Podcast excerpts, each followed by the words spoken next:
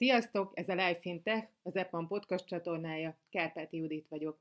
Ezen a héten két középiskolás diák, Kirére Koszta Szofia és Darvas Bendegúz mondják el az elmúlt közel egy hónap tapasztalatait, azt, hogyan alkalmazkodtak a digitális oktatáshoz és az új otthoni keretekhez. A két fiatal néhány olyan számukra bevált tippet is megoszt, ami nem csak diákok, de otthonról dolgozók számára is több, mint hasznos lehet. Bemutatkoznak a stácok. Kirida Koszta Szofia vagyok, 11-es gimnazista tanuló, és most veszek részt harmadik hete az online oktatásban. Narvas Bendegúz vagyok, 16 éves, a Deák Ferenc gimnáziumba járok. Szabad időmben szoktam programozni, meg sokat sportolok. Sophie, Bendi és az EPAM. Az első programom az EPAM-ban az egy 10 hetes Scratch programozási kurzus volt. Itt ismerkedtem meg először ezzel a programozási nyelvvel, Azóta pedig több versenyen is részt vett, ilyen volt a Hackathon is, akkor az EPAM és a Soloptimist által szervezett 8 alkalmas Scratch kurzus is, illetve idén indult még két foglalkozás, az egyik egy Python programozós, a másik szintén egy scratch Ha jól emlékszem, akkor általános iskolában még az osztályfőnököm ajánlotta először ezt a programot. A legfontosabb szerintem az volt, hogy nagyon megszerettem csapatban dolgozni. Ez azóta is egyébként nagyon jellemző rám. Illetve ami még egy nagyon nagy pozitív élmény volt, az az, hogy egy, egy projektet, ugye egy játékot egészen a tervezéstől a bemutatásig végig tudtunk vinni csapatban, ugye barátokkal együtt, és ez, ez, ez számomra egy nagyon jó élmény volt. Általános iskolába kezdtünk el járni így osztályjal ebben versenyekre, itt Szegeden, voltam hackathonon is, többször is voltam országos versenyeken. A barátaimmal együtt tudtunk dolgozni egy projekten, érdekesek voltak a témák is, és szórakoztató volt. Egyrészt láttam több gyerek munkáját is, és hogy ők egyes feladathoz hogyan álltak hozzá, és ez így bennem is inspirációt adott, hogy másképp is hozzá lehet állni a dolgokhoz és én is több dolgot kipróbáltam ezután, valamint a EPAM-ban többször ugye volt ilyen túra, és ott is, hogy hogy működik ott egy ilyen közösség, és ez mind motiváló volt. Amikor a suli a netre költözött. Itt ugye most eléggé magamra maradtam, egyedül kell tanulnom, nem tudok találkozni ugye a barátaimmal se, és hát igen, így ez sokkal nehezebb szerintem. Fú, hát megmondom őszintén, hogy először én nagyon féltem, mert uh, ismerem magam, és tudom, hogy, hogy nagyon nehezen vagyok motiválható, és uh, nagyon féltem attól, hogy nem lesz erőm tanulni, hogy le fogok maradni az anyaggal. Uh, viszont ennek ellenére már a harmadik napon annyira unatkoztam, hogy csak azon kaptam magam, hogy elkezdtem tanulni. És azóta egyébként egészen jól haladok, sikerült felzárkóznom, minden tantárgyból tudok haladni, szóval így az első várakozásaim ellenére ez egy igencsak pozitív fordulat volt. Az óráim legtöbbje meg van tartva igazából online, főleg ugye a történelem, fizika, angol, német, etika és az informatika is, Ezeknek az óráknak a nagy része igazából csak konzultáció és megbeszélés, ugye kérdéseket tehetünk fel, ellenőrizzük a feladatokat. Ami ezekben igazából nehéz, az az, hogy egyszerre kapjuk meg az órai anyagot is, és a házi feladatot is, ezért tűnik inkább soknak. Na, számomra nagyon hiányzik a, a személyes kapcsolat a tanárokkal, meg a diákokkal is, az, hogy ugye ott vagyok az iskolában, hogy felkelek, hogy elkészülök, hogy bemegyek, ott van egy csöngő, és le kell ülni, figyelni kell, koncentrálni, itt azért itthon sokkal több minden tudja elvonni a figyelmemet. Nyilván az első gondolatom az az volt, hogy milyen jó, később kelhetünk, nem kell beülni unalmas órákra. Utána az is eszembe jutott, hogy én szeretem végighallgatni, hogyha egy tanár valamit elmagyaráz, én abból is tanulok, hogyha jól odafigyelek órán, és így ezt a részét itthon kevésbé kapjuk meg, sokkal inkább le kell ülni, meg el, el kell olvasni az anyagokat, és ez nekem például nehézséget okozott. Többször fordul elő, hogy így elkalandozok, vagy mégse, most nem ezt szeretném csinálni, inkább elmegyek kicsit tévézni, vagy valami, sokkal több itt a zavaró körülmény. Hát az első és legfontosabb az nyilván a telefon, hogy amikor a tanár éppen az atommodelleket magyarázza a számítógépemen, akkor ne nyissam meg az Instagramot, ne beszélgessek közben senkivel. Nyilván nehezebb az is, hogy a család is itthon van. Ugye nekem is van egy kis testvérem, akire mindig akkor jön rá, játszhatnék, amikor épp órám van. Neki is azért nehéz elmagyarázni, hogy, hogy ilyenkor muszáj, hogy csönd legyen, hogy ilyenkor nem hangoskodhat, hogy majd csak utána játszok vele. A leghatásosabb ilyenkor szerintem az, hogyha nincs a szobában a telefonom. Ezen kívül nagyon más nem tudok csinálni, mert túl nagy a kísértés. Ki milyen platformot használ? A Google Class az, amit elsőként így használnak, mert meg lehet, külön tantermek vannak minden tanárnak, így szét tudjuk szeparálni az órákat, valamint a krétába ugyanúgy elküldik a házi feladatokat, leckéket, vagy hogy éppen hol tartanak órát. A beszélgetésekhez a Zoomot szoktuk használni leginkább, valamint egy-két tanár a Discordot is kipróbálta velünk.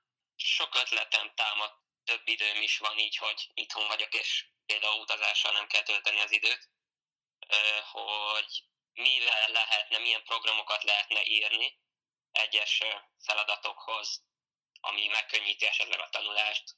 Ami így fő gondot jelent, az az értesítések, hogy hogy kapjuk meg, nem mindenki nem minden mértékben szokta megkapni az üzeneteket, vagy nem látja, nem veszi észre, és erre egy ilyen üzenőfalat esetleg, ahol jobban átláthatja, hogy hú, ezt mondjuk meg kell nézni, és akkor kap egy értesítést, hogy máma, le kéne adnod ezt meg ezt. Az órákat azt a tanárok a Zoom-on tartják meg, ez szerintem egy egész jó program, legalábbis én eddig semmi negatívat nem tudnék róla mondani. A feladatokat a CoSpace-en teszik közé a tanárok, a tananyagokkal együtt, innen tudjuk őket ugye letölteni, az elkészült feladatokat pedig feltölteni, amit majd tanárok ki fognak javítani. A mozaik tette ugye elérhetővé most online a tankönyveit, azokat is használjuk, főleg matekból, illetve nyelvekből még a quizletet használjuk. Mi a helyzet a napirenddel? eléggé megosztik napközben, hogy mikor tanulok. Ezt még nem sikerült teljesen szabályoznom, de próbálok főleg dél, dél előtt tanulni, és délutánra már csak azokat átvinni, amik későbbre kellene. Tehát, a legfontosabbakat próbálom mindig délelőtt. Próbáltam kialakítani egy napi rutint, minden reggel felkelés után leülök, és próbálom összeszedni, hogy aznap milyen óráim lesznek, mire kell számítani, miből kell beadandót leadni. Próbálok beütemezni pihenőket, hogy ivószünet, előszünet mikor legyen, és emellett a mozgást fontosnak tartom még, és így mindig arra is szállnak időt, és ha így nagyjából megvan egy rutinom, akkor attól próbálok nem eltérni. Általában próbálok 7 és 8 között felkelni, utána reggelizek, mert az is egy elég fontos támpont számomra, ugye próbálom ezt a napi rutint betartani, hogy mégse boruljon fel azért teljesen minden. Utána megnézem, előző nap általában szoktam írni egy kis listát, hogy mit kell másnap megcsinálnom, mi az, amit érdemes lenne tanulnom. Ezeket szépen elkezdem, nem mindig sikerül befejeznem, és nem mindig egyszerre egy dolgot csinálok sajnos, ezen majd még dolgoznom kell. Ha ezekkel kész vagyok, akkor ugye jön az ebéd, egy kicsit próbálok a tesómmal is játszani, pihenni egy kicsit, utána délután folytatom, de igyekszem mindig úgy, hogy négy és öt óra után már, már ne kelljen tanulással foglalkoznom. Ugye ezen az az időpont, ami, amikor rendesen volt iskola, akkor is ugyanígy négy után már annyira nem, nem szerettem tanulni.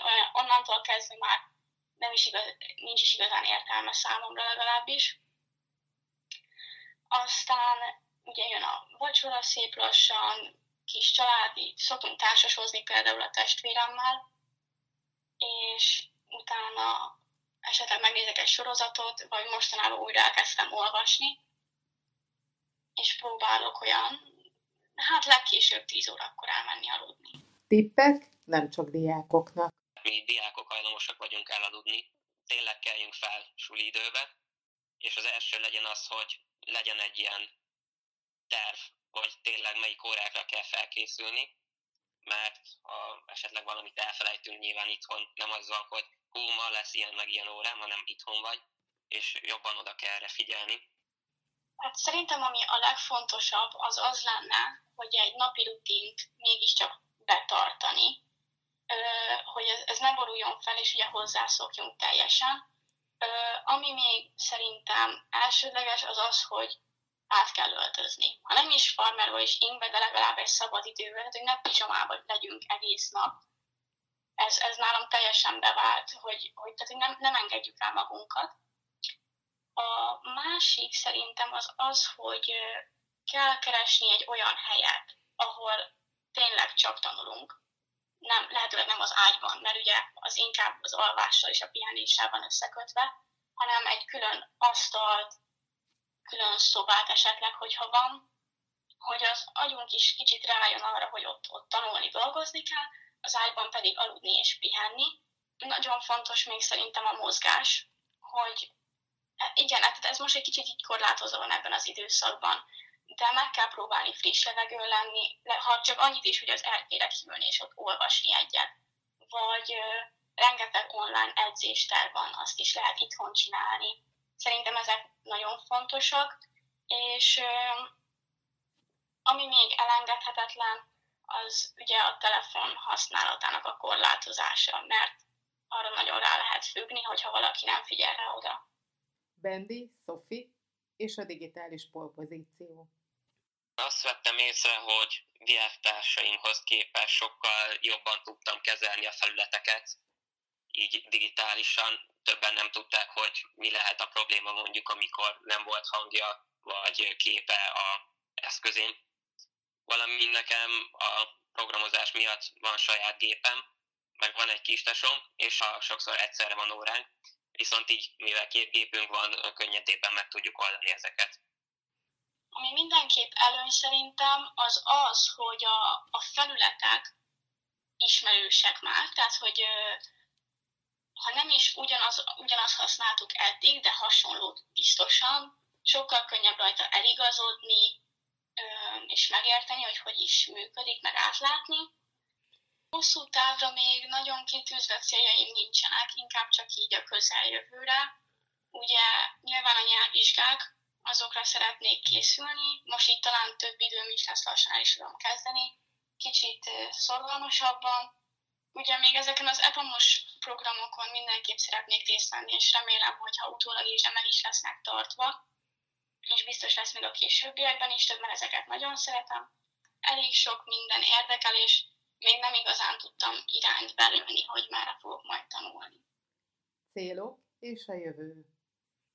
Az informatika az nagyon ilyen központi szerepet játszik, nagyon érdekel a programozás és hasonlók, valamint a sport, mint tevékenység, edzések, edzéseket tartani esetleg másoknak, valamint a spanyol nyelv, amit én felvettem így középiskolába, és esetleg egy külföldön való tanulás is nekem így csábítóan hangzik. Köszönöm, hogy ismét velünk tartottatok, a következő adásig pedig olvassátok interjúinkat, cikkeinket a Life Fintech blogon, vagy hallgassátok a korábbi beszélgetéseket itt a csatornán.